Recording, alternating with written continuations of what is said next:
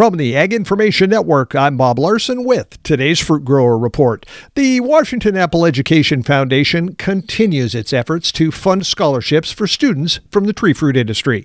WAEF President Fabiola Barbosa says the industry is very generous, and in fact, three companies just matched their November donations. That was CMI Orchards, Orchard-Rite, and Fine America. And because of that match, we were able to raise $30,000 for our students. And 2023, Barbosa Barbosa says will begin with a flurry of activity. In January, we're going to have our board meeting. We're going to have some new board members come in and enter the foundation. But most importantly, we're going to have strategic planning. So, what is it that we want to do moving forward? Barbosa says her first year at WAEF has been a great one. Me being new, I've been learning lots of things, but now being able to have more direction from the board as far as what our goals are going to be, how we want to move forward, and um, continue to serve the industry. And as you're mentioning, some of it is changing. So, how are we going to strategically approach those changes? And Barbosa says it's all about the industry's generosity. We have a lot of alumni that support us and come back and contribute their time. We have volunteers. So, thank you very much to all of our volunteers, our donors, and the communities that support us. We really appreciate that. Go to waef.org